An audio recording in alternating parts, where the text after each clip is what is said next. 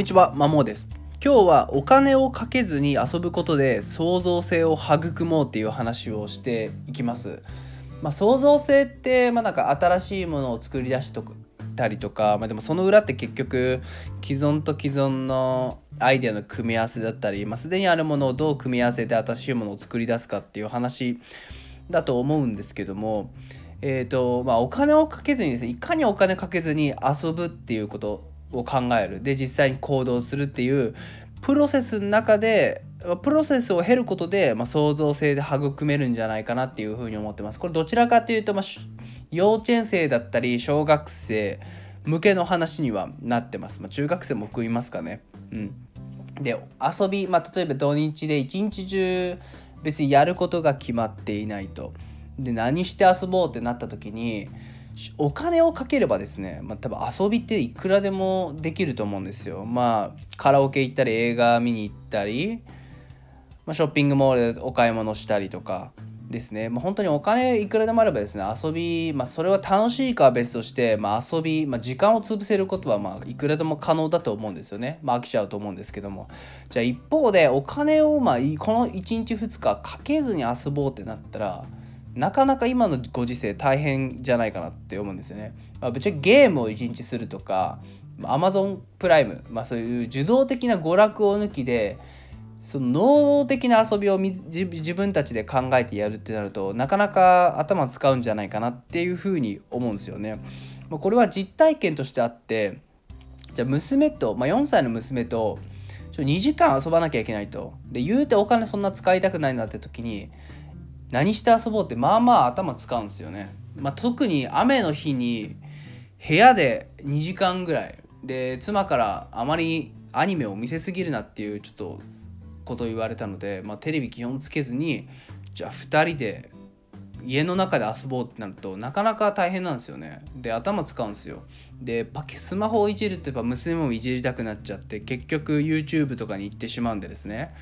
まあ、何をしようってなった時に、まあ、例えば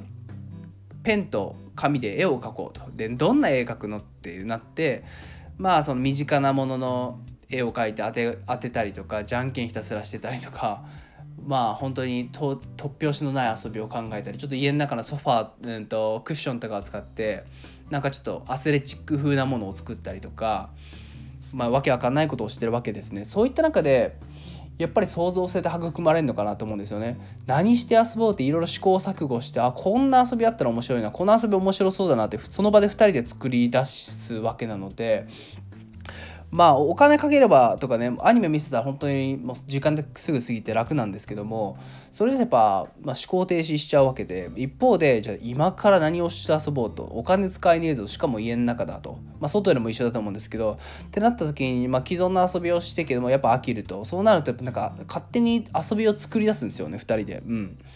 まあ、本当にさっきも言ったクッションをアスレチックに絡めてしたりとか、はい、なんかわけわかんないダンスを踊ったりとか、うん。まあ、そういったところで、まあ、普通にお金をかけることで得られる遊びとはまた違ったものが得られるっていうのが、まあ、お金をかけずに遊ぶことかなって思いますし、まあ、もちろん創造性ですよね。いろんな遊びを作り出すわけなので子供ってやっぱり誰でも芸術家っていう名言があるように誰だったっけ忘ればん、まあ、芸読家の画家かな？が言っててまあ、まさに本当にその通りだと思うし意味わかんない遊びを子供娘は作り出しますし。